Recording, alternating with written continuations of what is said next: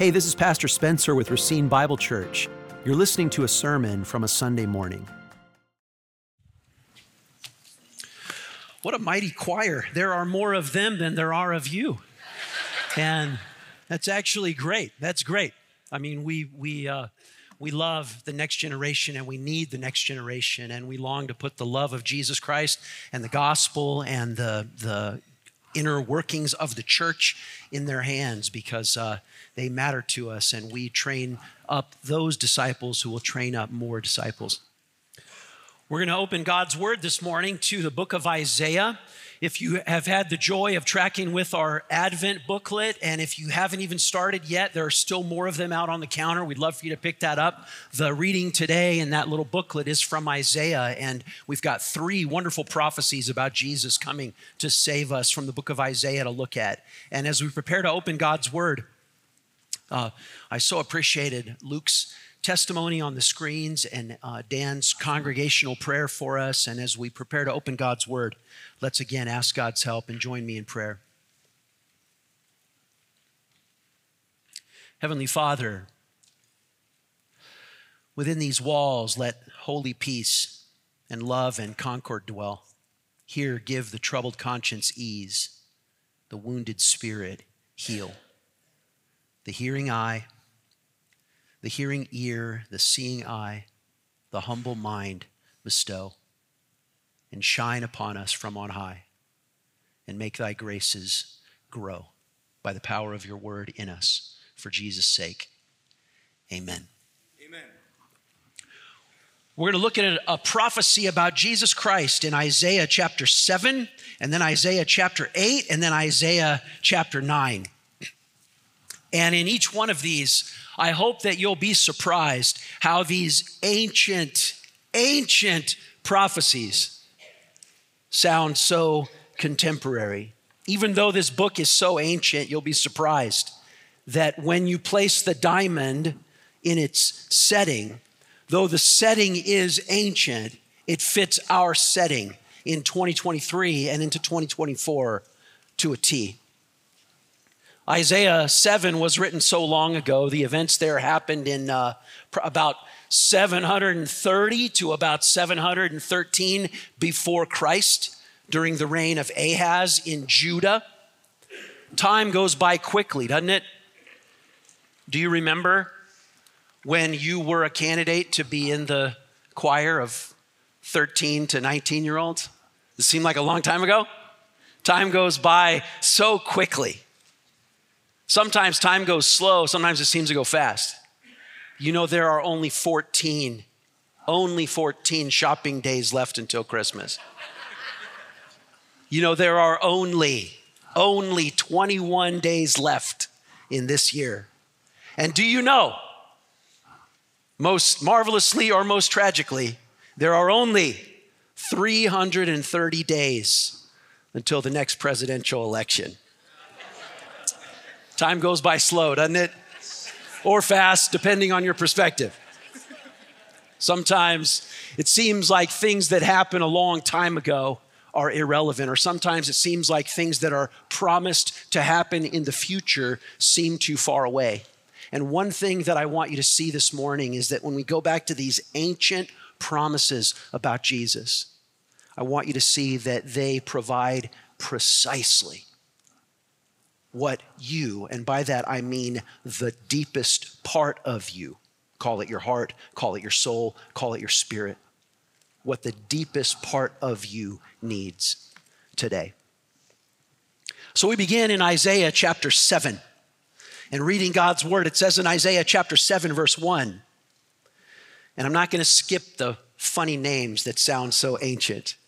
In Isaiah 7, verse 1, it says, In the days of Ahaz, the son of Jotham, son of Uzziah, king of Judah, Rezin, the king of Syria, and Pekah, the son of Remaliah, the king of Israel, came up to Jerusalem to wage war against it but could not yet mount an attack against it. And when the house of David was told Syria is in league with Ephraim, the heart of Ahaz and the heart of his people shook as the trees of the forest shake before the wind. Verses 1 and 2 describe that the enemies of Judah are marching against Jerusalem. And then it describes the reaction of the leader and of all the people. Picture Dan Miller as the leader of all the choir that was up here. It says that the heart of the king was trembling, and as a result of that, all the people were trembling in fear. What's going to happen? Verse 3 And the Lord said to Isaiah, Go out to meet Ahaz, you and Shear Jashub, your son, at the end of the conduit of the upper pool on the highway of the washer's field, and say to him, verse 4 Be careful, be quiet, do not fear, and do not let your heart be faint because of these two smoldering stumps of firebrand at the fierce anger of Rezin in Syria and the son of Remaliah. Because Syria with Ephraim and the son of Remaliah has devised evil against you, saying, Let us go up against Judah and terrify it, and let us conquer it for ourselves, and set up the son of Tabeel as king in the midst of it. Thus says the Lord God. And we can stop there. When the heart of the king is quaking in fear and the people, in response to their leaders, are quaking in fear, God says, Be careful, be quiet, do not fear. Do you recognize those three words, do not fear, from the Christmas narrative?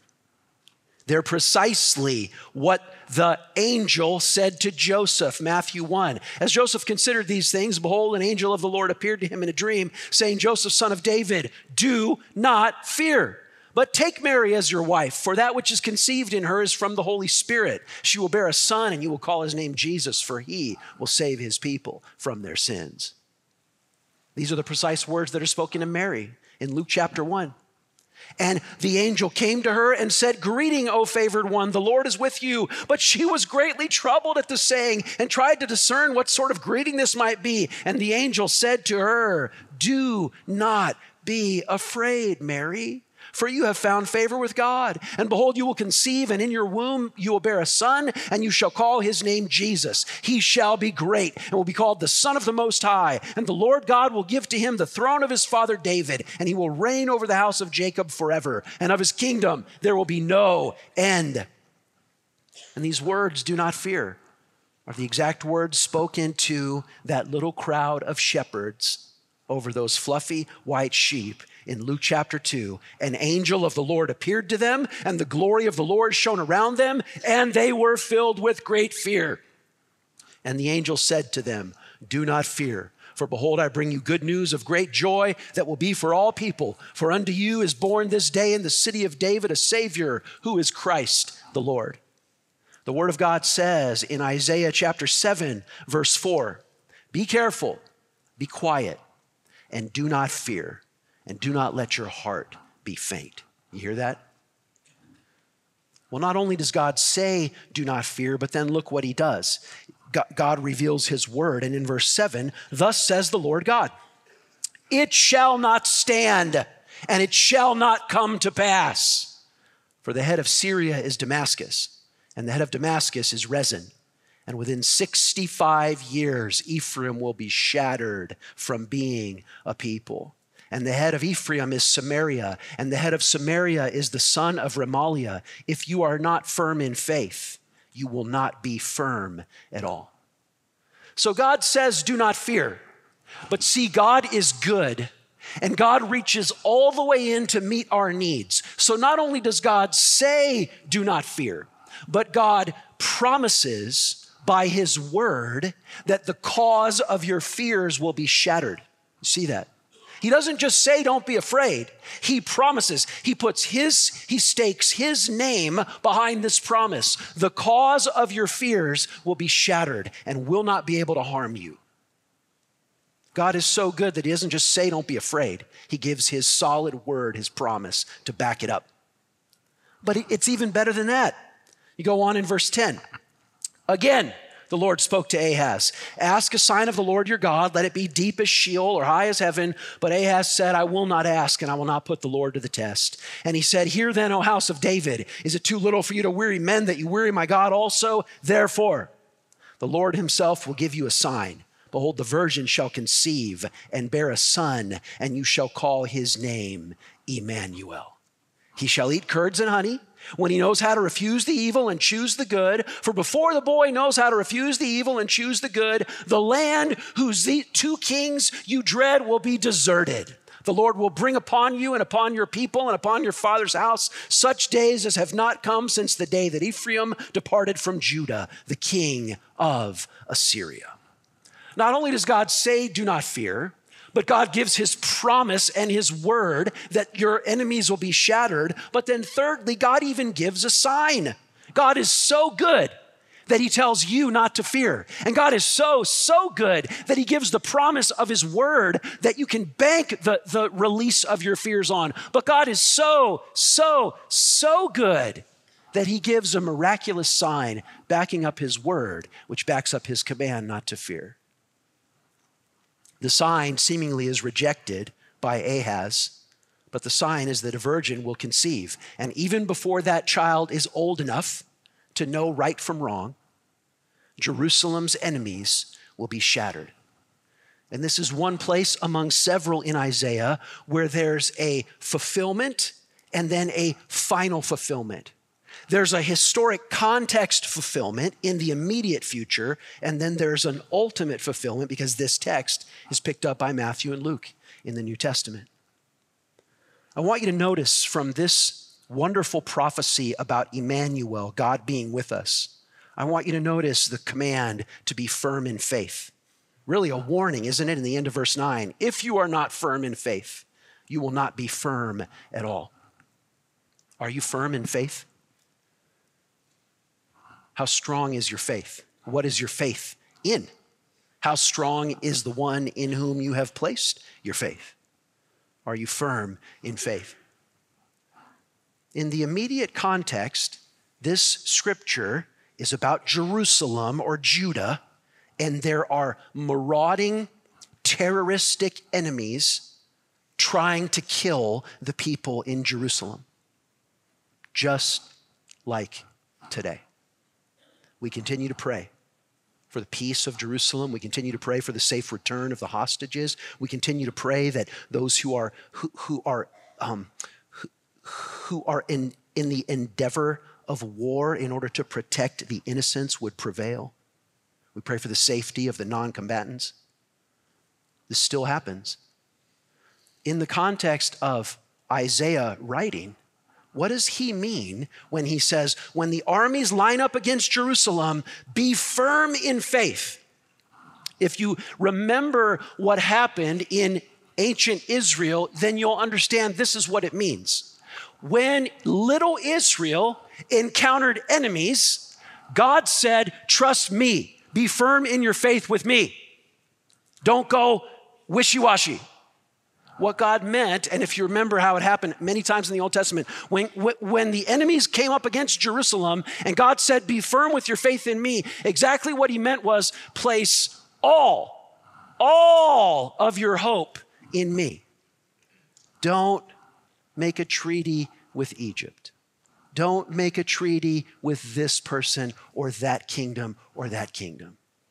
Don't hedge your bets. Don't trust God, but also make a political alliance with God's enemies. The issue was that when Judah was in trouble and she needed salvation, she should seek to find salvation in God and in God alone. That's still what this means. When it says that Christ is our Savior, when it says that Jesus Christ is our Emmanuel, what it means is that if you're going to be saved, you have to place all of your trust in Christ and in Christ alone. Be firm in faith. Don't put most of your hope in Christ and some of your hope in good behavior. Now, if I had a vote and I could vote, I want you to be filled with bad behavior or good behavior, I would vote for you to be filled with good behavior. But if you're placing your trust for salvation mostly or partly in your own good behavior and somewhat in Christ, this is not genuine saving faith. Genuine saving faith puts all of its hope and all of its trust in Christ. That's what it means to be firm in faith, it means to be all in. We could say it like this Reliance on Jesus means renunciation of all other saviors. Reliance on Jesus means renunciation of all other gods. Romans 10 says, If you confess with your mouth that Jesus is Lord and believe in your heart that God raised him from the dead, you will be saved. With the heart, one believes and is justified. With the mouth, one confesses and is saved. Faith is central to Christianity. The New Testament always calls us to place our faith in Jesus, which begs the question what do we mean when we talk about faith? What do we mean when we talk about faith? Faith means at least two things. It might mean more than this, but it sure don't mean less than this. Faith means at least two things. One, knowing the right content, knowing the right information. And secondly, personally trusting or personally internalizing that truth. It means at least both of those things. Because certainly to, to have faith in Jesus, to have faith in the Christian gospel, to be, to be a Christian, means that there's a body of truth that you have to believe the person and work of Jesus Christ, the content of the faith. We are required to believe that Christ, being God, very man, became incarnate, taking on our human nature, though unfallen.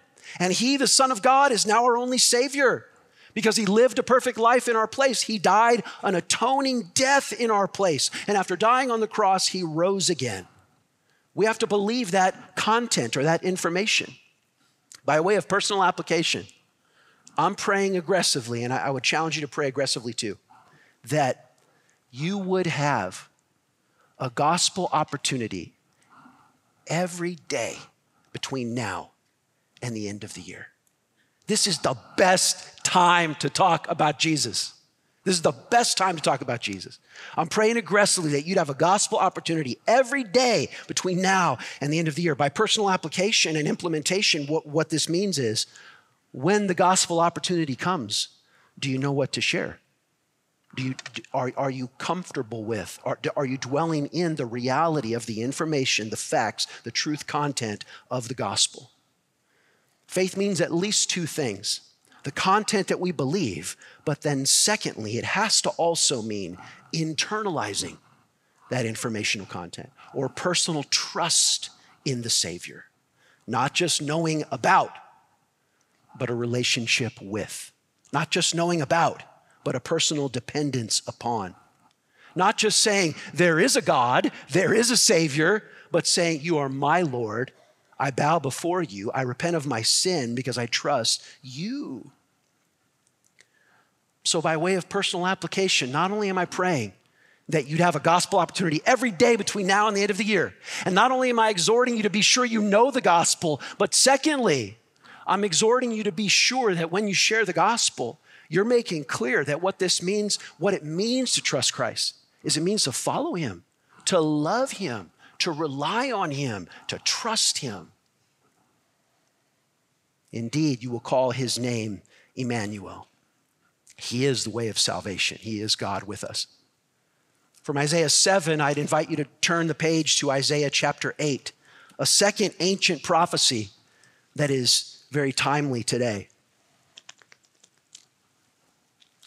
In Isaiah chapter 8, verse 8 and Isaiah chapter 8, verse 10, we have Emmanuel, God with us. The ESV gives the name Emmanuel in verse 8 and then translates the meaning in verse 10, God with us, but it's the same Hebrew word that we found in Isaiah 7 14.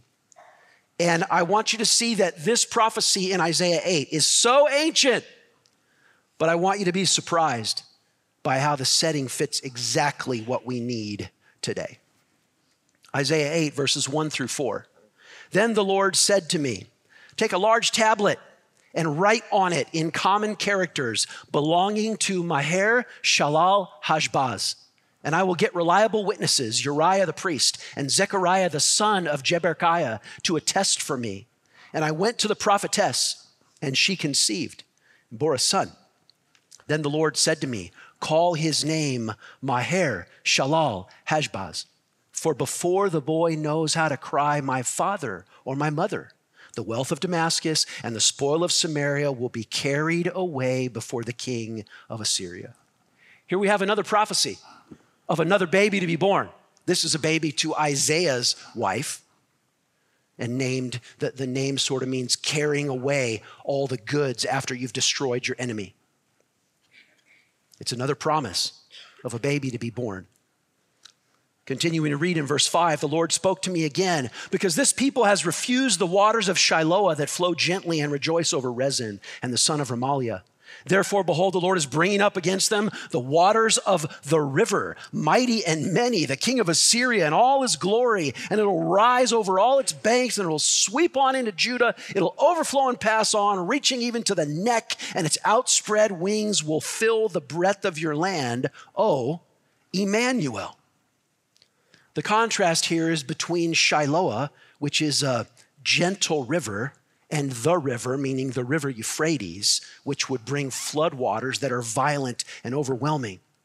The Lord is warning that if, if they're firm in faith and they trust in God alone, there'll be a gentle provision for all that they need. But if they're not firm in faith and they don't trust in the Lord, then Assyria will come in like a flood and conquering them. And from here we go on to verses 10 through 15. He says, oh, or, or, verse 9, be broken, you peoples, and be shattered. Give ear, all you far countries. Strap on your armor and be shattered. Strap on your armor and be shattered. Take counsel together, but it will come to nothing. Speak a word, but it will not stand. For Emmanuel, God is with us. You notice what this means in verse 10. He's saying, if you put some of your trust in God, but you take counsel in other ways, trusting other nations, trusting your own good works, it's not going to happen. But if you lay aside all that other counsel and all that other trust, and it comes to nothing, and you rely only on God being with you, that's salvation. He's challenging them. What do you trust in? What do you trust in? Are you trusting in something that will shatter you, or are you trusting in Emmanuel, God with us? And then we can conclude in verses 11 through 15. For the Lord spoke thus to me with his strong hand upon me and warned me not to walk in the way of this people, saying, Do not call, verse 12, do not call conspiracy all that this people calls conspiracy, and do not fear what they fear, nor be in dread. But the Lord of hosts, him you shall honor as holy. Let him be your fear. Let him be your dread. And he will become a sanctuary and a stone of offense and a rock of stumbling to both houses of Israel, a trap and a snare to the inhabitants of Jerusalem. And many shall stumble upon it. They shall fall and be broken. They shall be snared and taken. Notice that what we are called to here is a different fear. Did you notice that in verse 12? Do not fear what they fear, nor be in dread. The text says that all the people of the world fear many things and get wrapped up in all sorts of conspiracies.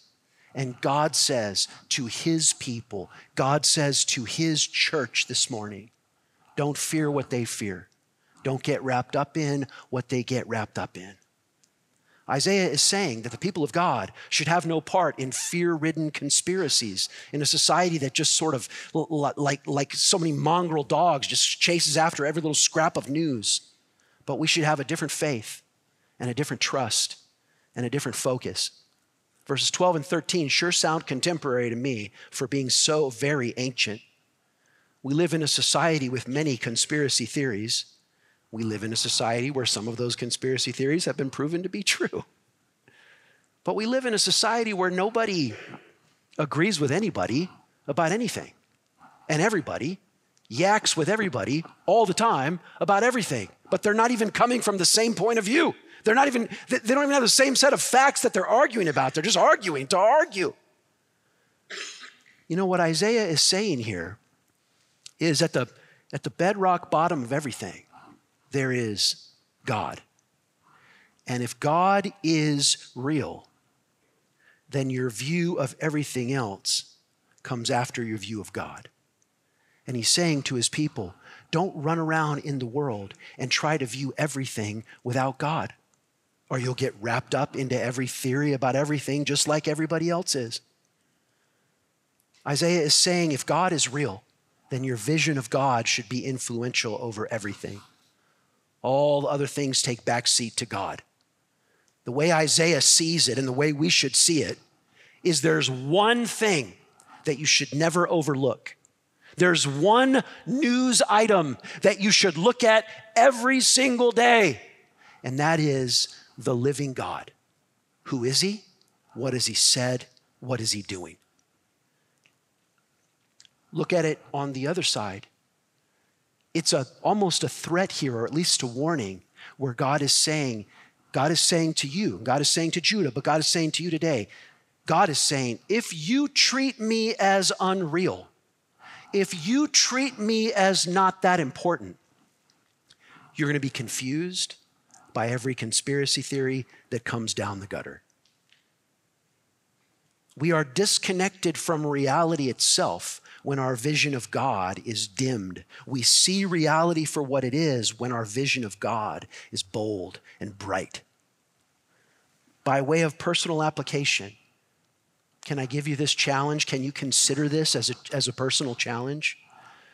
What can you do to live the rest of this year, as short as it is? What can you do to live the rest of this year with God at the center of how you view everything? And what can you do next year so that God and your vision of God is the center, is the lens through which you view everything? That's what he's calling us to here when he calls us to fear the Lord. He's calling us to have this utterly consequential view of God, to dare to treat God as God, as the most important one. He talks here about the fear of the Lord. It's interesting, isn't it? In Isaiah 7, he said, Do not fear. Here in Isaiah 8, he says, Do not fear what they fear, but fear the Lord. Dare to treat God as the most important factor, the baseline reality in every other thing. What is the fear of the Lord? The fear of the Lord is that almost indefinable mixture of reverence for God and pleasure in God. The fear of the Lord is that almost indefinable mixture of joy in God's presence and humbled, bow on my face awe that such a God would bring joy to such a creature as me. The fear of the Lord is a love for God, which is so great that subsequently my greatest fear is to disobey or dishonor Him. And uh, what is the fear of the Lord? The fear of the Lord is, is such a longing to please God that I am happiest when I'm walking with Him. Would you notice one more thing about Isaiah 8 before we end in Isaiah 9? Would you look at verse 14? It says that Jesus will become a sanctuary for his people, and Jesus will become a stone of offense and a rock of stumbling to both houses of Israel, a trap and a snare to the inhabitants of Jerusalem. This text, that Jesus will become a stone of stumbling, is picked up in the New Testament in 1 Peter. I don't know why, but when I flop open my Bible, it automatically goes to 1 Peter. Strange, isn't it? But, it, but this is quoted in 1 Peter chapter 2, verses 4 through 8. It says, As you come to Jesus, a living stone rejected by men, but in the sight of God chosen and precious, you yourselves are living stones, being built up as a spiritual house and a holy priesthood, acceptable to God through Jesus Christ. For it stands in Scripture Behold, I am laying in Zion a stone, a cornerstone, chosen and precious, and whoever believes in him will not be put to shame. So the honor is for you who believe. But for those who do not believe, he becomes the stone of stumbling that the builders rejected. He's become the cornerstone, but a stone of stumbling and a rock of offense. They stumble because they disobey the word, as they were destined so to do. Jesus Christ is that consequential. He is Emmanuel, the, the humble baby who came here to die for us and save us. And Jesus is the rock that shatters those who defy and deny him. He's both. If you will not have Jesus as Lord and Savior, you will have Jesus as judge. He's the stone that cannot be avoided. This adds urgency to our gospel witness. By way of application, I've, I've said I'm praying for gospel opportunities for you every day between now and the end of the year. Beloved, this is why. This is why. Because he is the stone that cannot be avoided. So don't let those that are in your path and those that are in your relational proximity, don't let them be ignorant of how very consequential Jesus is. And then from Isaiah 8, I'd invite you to turn to Isaiah 9. Marvelous promise of Jesus. And this is from our uh, from our Advent booklet. I think this is the one that we that we put in there for, for the date of today was Isaiah 9 and verse 7. I want you to see, though, that this prophetic utterance about Jesus that is so ancient, when we place the diamond in its setting, you'll see that it's so contemporary to our needs. Isaiah chapter 9, verse 1 But there will be no gloom for her who was in anguish. In the former time, he brought into contempt the land of Zebulun and the land of Naphtali. But in the latter time, he has made glorious by the way of the sea, the land beyond the Jordan, Galilee of the nations. And the people who walked in darkness have seen a great light. And those who dwelt in a land of deep darkness, on them the light has shone. You have multiplied the nation. You have increased its joy. They rejoice before you as joy at the harvest, as they are glad when they divide the spoil.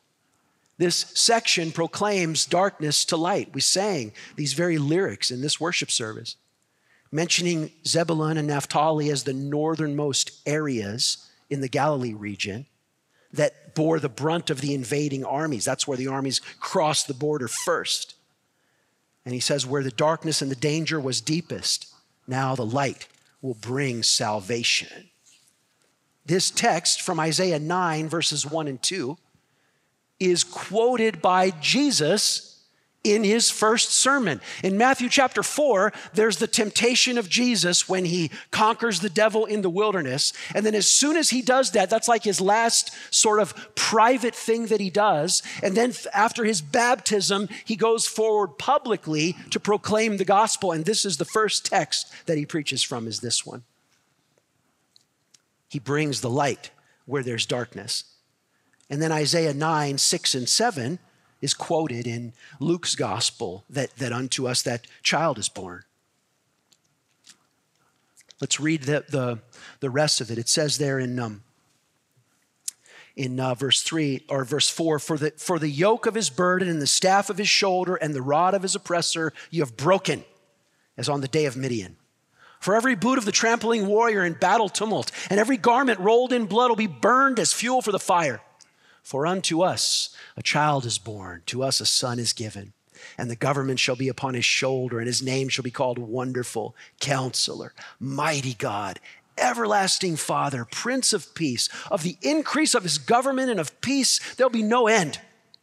On the throne of David and over his kingdom to establish it, to uphold it with justice, with righteousness. From this time forth and forever, the zeal of the Lord of hosts will do this.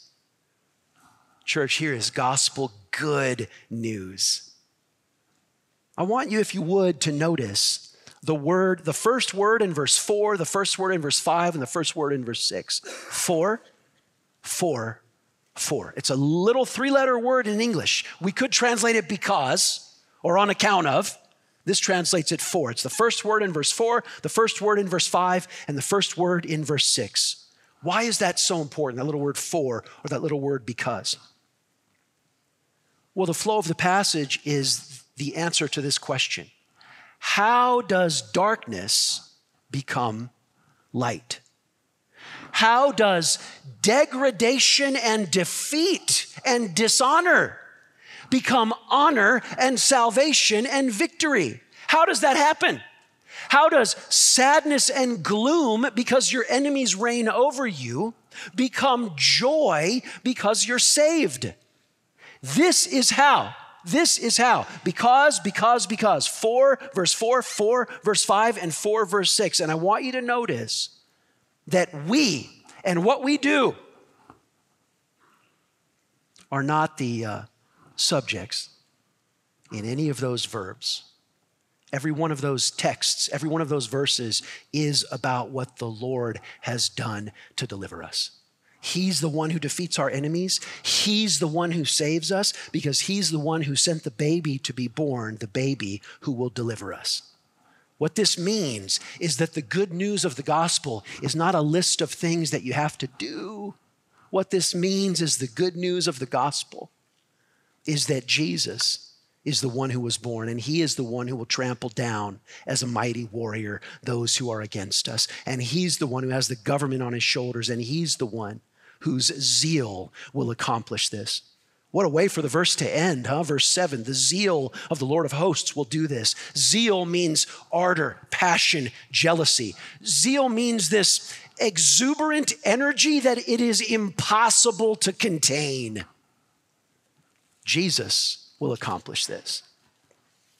And who is Jesus? Well, there's a lot we could say about him. We'll just say that he's the prince, the governor, the one who's in authority. You see, it says in verse 6 that the government is on his shoulder and that he's a prince. You see, it says in verse 7 of his kingdom, there will be no end. Don't buy the world's line that authority is bad. Authority can be abused, authority can even become abusive. But authority is the gift of God. And God created the man and the woman, and He placed them in authority over the earth. And when Jesus comes, His authority will cause everything to be what it ought to be.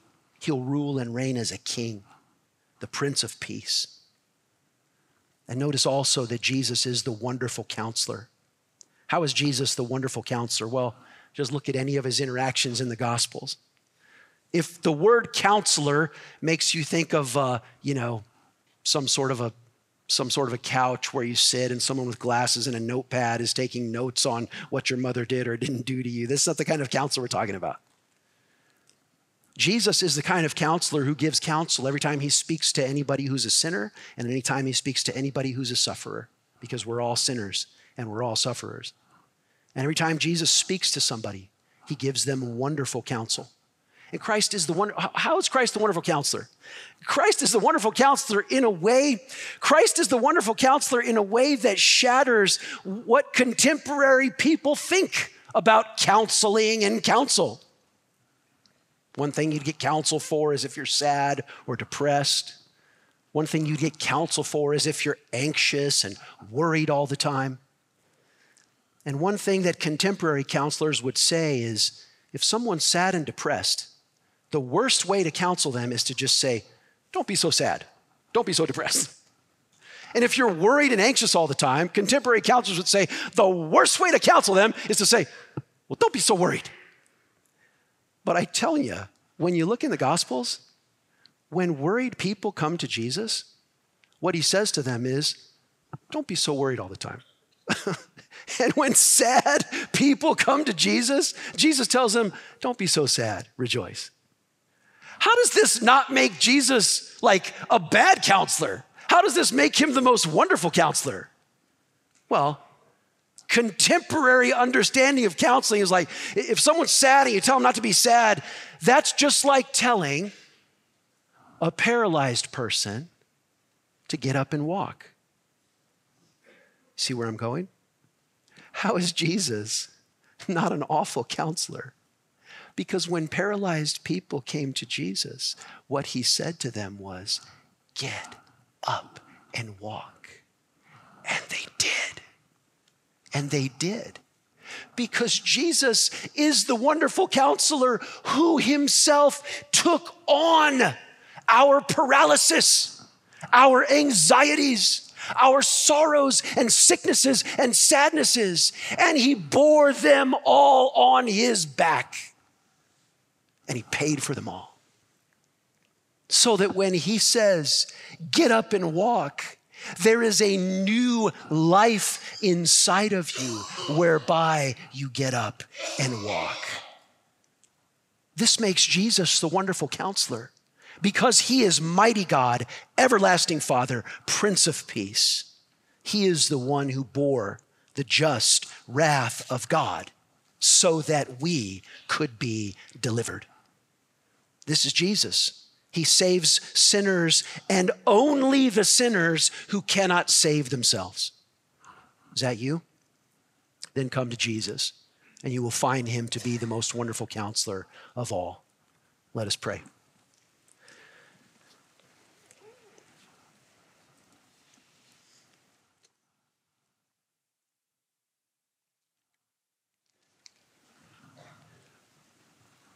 Lord Jesus, have mercy on all of us here, sufferers and sinners all. And Lord Jesus, in your wonderful mercy, give us the counsel of the gospel. And in your marvelous peace, be our Prince of Peace. Let the government of our lives be on your shoulders. Let your lordship lead us out of darkness and into light. Would you empower us to trust you? And would you empower us to share the good news of Jesus with everyone that we have a chance to share with between now and the end of the year, that you might be glorified by making and training disciples who make and train disciples in this your precious church. Amen. To find out more about our ministry, contact us at racinebible.org. Thank you for listening.